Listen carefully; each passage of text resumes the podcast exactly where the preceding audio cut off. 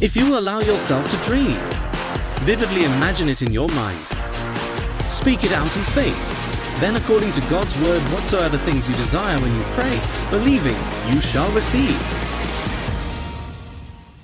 Webster's defines lazy as disinclined to activity or exertion, not energetic or vigorous. Did you know people can have lazy faith? Welcome to All Things Are Possible podcast with your host, S.T. Smith, where you'll get the uncompromised Word of God in bite sized nuggets. So grab your Bible and get ready for some good news. Now, here's your host, S.T. Smith. Hello, and welcome to episode 27 of All Things Are Possible. I'm your host, S.T. Smith, reminding you that Jesus is Lord and all things are possible if you can believe, because the mystery has been revealed. Christ lives in us. So, with the Word of God open on the screen in front of me, let's look at this week's nugget. Listen, it's very important to hear God's Word intelligently, then put some action to your faith. See, sometimes people hear positive messages about faith, but they, they only get the formula. They don't necessarily have the principle of seed time and harvest established in, in, in, a, in a renewed mind. Sometimes they don't use common sense. So, in essence, they weren't being obedient to God's word. They weren't doing anything. Remember, confession and faith are powerful when coupled with doing the word of God. It's so important to have the doing. Over the years, I've seen some people miss it in the, their walk of faith. Some people act on the word but miss God by trying to substitute faith for good business practices when they hear about faith principles and learn the importance of confession, they go off on a tangent, throwing away all common sense and all good business practices. So don't substitute faith for good business practices and don't substitute good business practices for faith. You have to put the two together. Use faith in all your business practices. When you start saying good things about your work and then put the work in, your results will be, will be amazing. Let me give you an example of how to act on the word to sow the seed. Let's say the Lord puts on your heart to give, oh, $30 to someone. The word of God concerning giving in Luke 6:38 says, "Given it shall be given to you, good measure, pressed down and shaken together and running over." In order to sow the seed, you must do what this verse says. See, Luke 6:38 will not work unless you observe the principles of the laws of prosperity. You can't just know what the word says without giving. You, you must give in order to claim this promise. Makes sense? Give and it shall be given. The phrase shall be is future tense. The promise is before you. It doesn't germinate and begin to produce until you do what God's word says. Remember, James says in chapter 1 be doers of the word and not hearers only, deceiving your own selves. You see, many people are actually deceiving themselves when they mentally assent to the word, but aren't actual doers of the word. And in chapter 2, he says that faith without corresponding action is dead. The moment you give that $30, you can speak that promise into your heart, your, your imagination, because you've been obedient to God. Instead of saying, It shall be given unto me, you can say, Father, your word says, Give and it shall be given unto me. Then, because I have given, it is given unto me. Good measure, pressed down and shaken together and running over. That is present tense. It is given now. Before you obeyed, the return from giving was shall be. But see, after you obeyed, by giving, your confession changed to, it is given to me. Get it? What I'm saying is, you need to say before you see. Once you've acted, you can take God's word and put it in the present tense. Father, because I have given, it is given unto me, good measure, pressed down, shaken together, and running over. Now, don't worry that you don't have it physically in your hand yet. You don't have to physically see it. Just trust God. He would never lie to you. Continue to sow the word of God into your heart by your words. Let them soak into your imagination. Roll those words over and over again in your imagination. Meditate on them. Say, Thank you, Father, it is given unto me. I'm believing for a hundredfold return.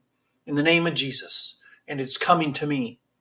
The blessings are overtaking me because I sow bountifully and I reap bountifully.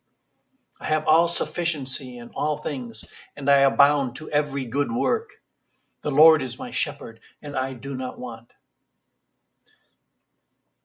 Now, let me just say that it's important to speak the words out loud.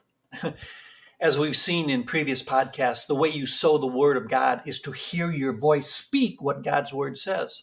We spoke about this in podcast number six, uh, Keys of the Kingdom, number three.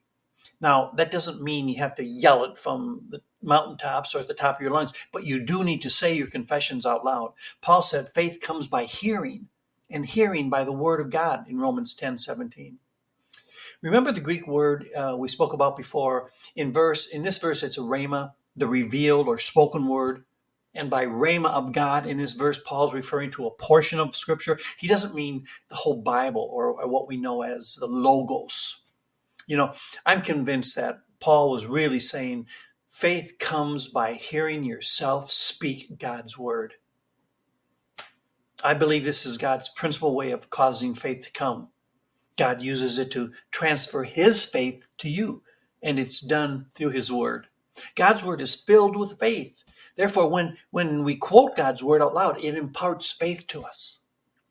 God has always used this basic principle. He used it when he made his covenant with Abraham. Remember that? In, I think it's Genesis 17, God appeared to Abraham and said, I have made you the father of many nations. At that time, Abraham and Sarah didn't even have the promised child. But God said, I've already done it. Then God proceeded to set in motion the principle of faith to cause it to come to pass. Well, what did he do? Well, remember, Abraham was 99 years old. Uh, his wife Sarah was 90. So in the physical, there was no really natural hope. But the Bible says in Romans 4:18, when there was no hope, Abraham believed in hope. God set this plan in motion by changing Abram's name to Abraham and changing Sarai's name to Sarah. You see, Abraham meant father of many nations or father of a multitude. And Sarah meant mother of nations or mother of multitudes. When, when God renamed them, he forced them into saying, I'm the father of nations and I'm the mother of nations. God set in motion his basic principles of transferring his faith to Abraham and Sarah so that what he had promised would surely come to pass. Every time Abraham said, uh, My name is Abraham, he was basically saying, I'm the father of nations. And every time Sarah said, I'm Sarah, she was saying, I'm the mother of nations, the mother of multitudes. Hallelujah. It was the speaking of God's word, which had been spoken to them, that caused faith to come. Every time someone said, Hey, Abraham, what should we do? He didn't hear Abraham, he heard Father of Nations. Can you imagine what that did to his faith? He heard Father of Nations. Oh, Father of Nations. Oh, hey, Father of Nations. Day in and day out, what God said. He heard what God said. This was as if God had said, Thus saith the Lord because it was the word of the Lord to Abraham and Sarah that had caused faith to come. Faith is sufficient to cause the promise to come to pass. Wow. This has always been God's method. It's still God's method today. Faith in God comes by hearing the word of God. When God wants a harvest, he himself plants a seed. So understand that the seed has always existed. The kingdom of God has always worked in the same way by sowing seeds because the seed, the word of God, which is Jesus, has always existed and always will. In fact, in Genesis 8:22 it says, "As long as the earth remains, seed time and harvest will never cease." We see in Genesis 3:15 that Jesus is considered the seed. In this verse, God said to the serpent, I will put enmity between you and the woman, and between your seed and her seed. It shall bruise your head, and you shall bruise his heel. The seed God is talking about is Jesus. God made the promise of the covenant to Abraham and his seed. It says, Now to Abraham and his seed were the promises made. He said not, and to seeds as of many, but as of one, and to thy seed, which is Christ, it says in Galatians 3.16.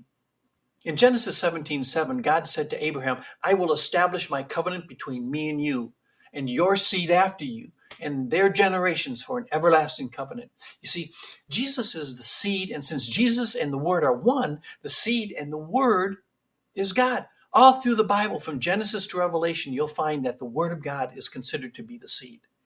In fact, if you look at 1 Peter 1.23, it says, the Word of God lives forever, being born again, not of corruptible seed, but of incorruptible, by the Word of God, which lives and abides forever. We've discussed Mark chapter 4 in the past, where Jesus told us the sower that is sowing the seeds is actually sowing the Word of God. Remember, according to John's Gospel, Jesus and the Word are one.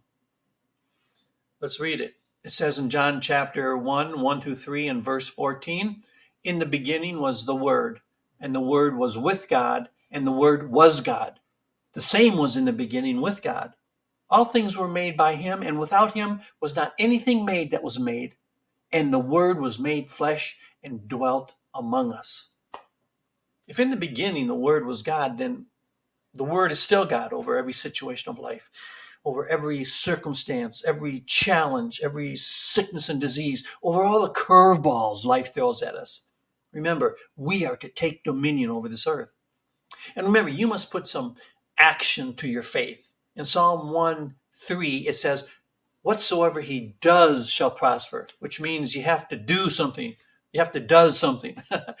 Confession and faith are powerful when coupled with doing the word of God. Also, remember to use common sense. Don't substitute faith for good common sense and business practices, and vice versa. Sow the Word of God into your heart, into your imagination. Remember, faith comes by hearing yourself speak God's Word. God bless you. Thanks for listening. Don't forget to subscribe and come back for the next episode, where S.T. Smith teaches how all things are possible through God's Word.